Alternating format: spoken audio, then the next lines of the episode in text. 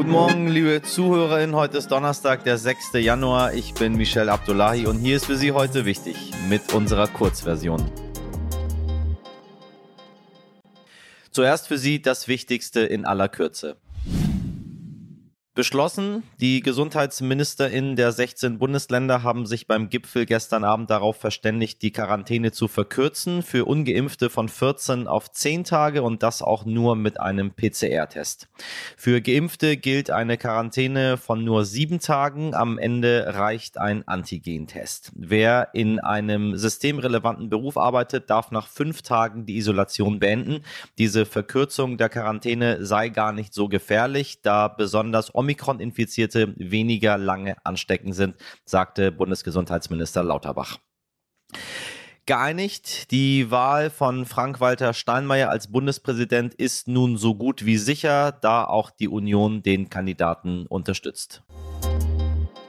Die Bundesregierung hat vor einiger Zeit unter anderem eine Million Dosen des Medikaments Paxlovid gekauft. Das soll schwere Corona-Verläufe abmildern. Tja, was bedeutet das nun für uns alle? Habe ich nicht nur mich, sondern auch meine Kollegin, die Wissenschaftsredakteurin Nicole Simon, gefragt, kann eine Tablette nun also die Alternative zum Impfen sein? Nein, eine Alternative zum Impfen sind Medikamente eigentlich nie, weil nicht so gut, so sicher und vor allen Dingen so nachhaltig schützt wie eine Impfung.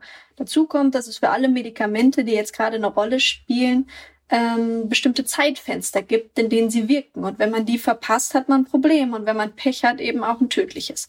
Da kann man wirklich nur immer wieder dazu aufrufen, sich impfen zu lassen. Die entwickelten Medikamente können aber trotzdem eine sehr wichtige Hilfe im Kampf gegen dieses Virus sein. Denn neben den noch ungeimpften gibt es eben auch die, deren Immunschutz auch nach einer Impfung nicht groß genug ist, um das Virus tatsächlich zu bekämpfen oder deren Impfschutz schon verblasst ist. Und für diese Gruppen könnten die unterschiedlichen Medikamente tatsächlich Lebensretter sein, aber eben auch nicht für alle.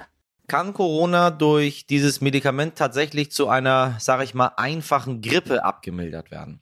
Jein. Von Molnupiravir weiß man leider mittlerweile, dass es längst nicht so gut wirkt, wie man gehofft hatte. Wahrscheinlich verhindert es nur etwa ein Drittel der schweren Verläufe. Bei Paxlovid aber sehen die Daten sehr viel besser aus. Mit diesem Wirkstoff lassen sich vielleicht sogar 80 bis 90 Prozent der schweren Fälle verhindern, wenn man denn den richtigen Zeitpunkt nicht verpasst und dieses Medikament tatsächlich sehr früh einsetzt. Tatsächlich äh, ist dieser Wirkstoff daher ein großer Hoffnungsträger in der Medizin aktuell, weil es eben nicht nur die Menschen schützen kann, sondern dann in der Folge auch die Krankenhäuser entlastet. Ein paar Nachteile hat es aber auch. Es kann zum Beispiel die Wirkung von ein paar anderen Medikamenten stören. Außerdem bekommen wir, wenn es tatsächlich wie geplant im Januar eine Notfallzulassung von der EMA bekommt, im Laufe der Zeit etwa eine Million Dosen. Daher wird sowieso nicht jeder Infizierte davon profitieren können, sondern ähm, nur bestimmte Risikogruppen. Wer sich also weiterhin schützen will, der muss das nach wie vor durch eine Impfung tun. Vielen Dank, liebe Nicole.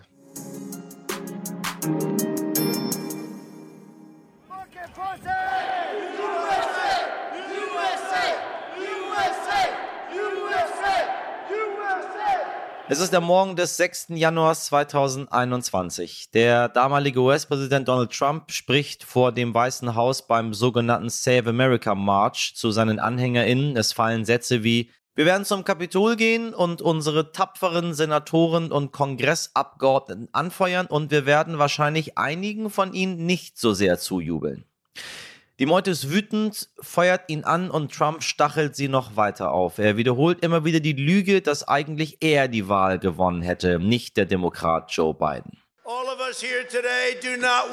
Wir alle hier werden nicht akzeptieren, dass uns der Sieg gestohlen wird von den radikal linken Demokraten und von den Fake News.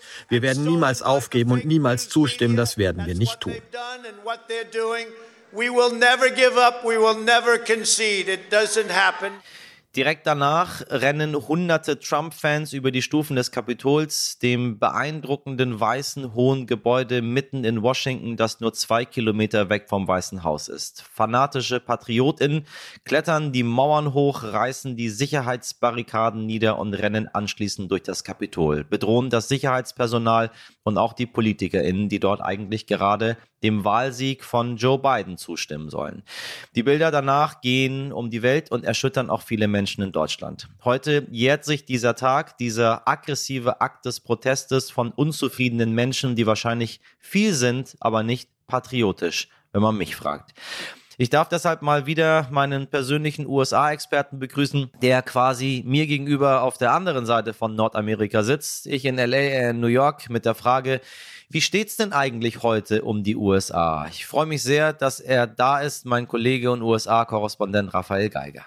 Guten Morgen nach New York. Guten Morgen nach LA, guten Morgen, Michelle. Du beschäftigst dich seit über einem, einem Jahr intensiv mit dem Thema. Ähm, ich habe mal so ein bisschen hier rumgehorcht und so, so richtig viel bei den Menschen zu holen war da nicht. Ich weiß gar nicht, wie die Stimmung auf der anderen Seite der USA ist, aber vor einem Jahr am 6.1. hat ein aufgestachelter Mob durch Donald Trump in Washington das Kapitol gestürmt. Wirkt sehr, sehr weit zurück, ist es aber gar nicht. Wie erinnern sich die Amerikaner an diesen Tag heute? Also ich glaube, die Stimmung, ich weiß nicht, wie du das wahrnimmst, aber die Stimmung insgesamt hier im Land ist so ein bisschen wie Groundhog Day, ne? täglich grüßt das Murmeltier so ein bisschen. Also man, man hat das Gefühl, äh, die Covid-Zahlen sind gerade so hoch, wie sie noch nie waren tatsächlich. Über ja, 400.000 ja. Fälle jeden Tag.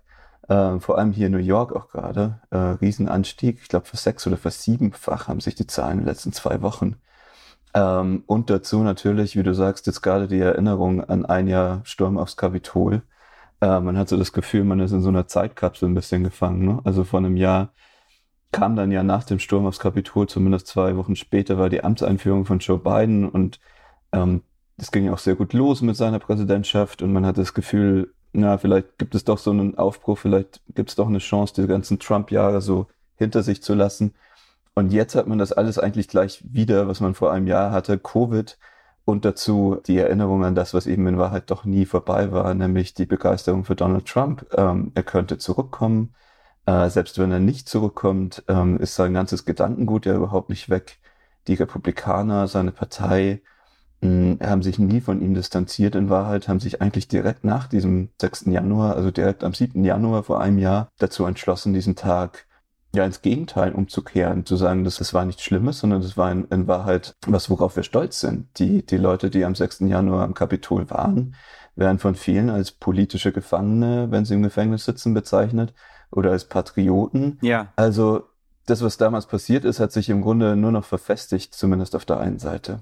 Ähm, Nun gibt es zu Weihnachten äh, auf Instagram mittlerweile immer sehr bizarre Fotos. Wir können in Deutschland von unseren Fußballspielern da ein Lied singen. In den USA gab es aber Fotos, die nicht nur bizarr sind, sondern irgendwo auch gefährlich wirken, nämlich von vielen Republikanern, die mit ihren Familien vor einem Weihnachtsbaum standen, allerdings mit einer Waffe in der Hand. Was sagt uns das? Das ist was, was glaube ich sehr viel darüber erzählt, dass sich eine Hälfte dieses Landes, also die, die Trump-Anhänger, militarisieren und immer weiter radikalisieren und sich im Grunde ja in einem nicht endenden Kampf sehen, ja, äh, in einem Kampf, der letztes Jahr mit Trumps Niederlage erstmal verloren gegangen ist, aber der in Wahrheit äh, noch weitergeht und den sie wieder aufnehmen wollen. Die der Meinung sind, dass man um Amerika im Moment kämpfen muss, weil aus ihrer Sicht das Land sonst verloren sei, verloren an die Linken, Sozialisten, wie auch immer die das nennen wollen. Diese Strömung, die sich immer, immer weiter radikalisiert, ja, die ist im Grunde nicht aufzuhalten. So muss man das im Moment leider sehen. Da gibt es leider kaum irgendwie Grund für Optimismus. Heute nicht ich.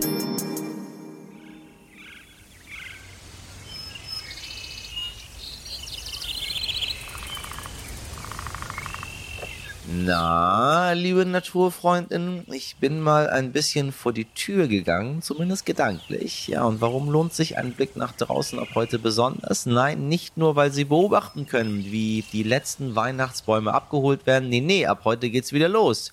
Vögelzählen ist angesagt. Ja, noch bis Sonntag, den 9. Januar, dürfen Sie Ihre Ergebnisse dem Deutschen Naturschutzbund melden.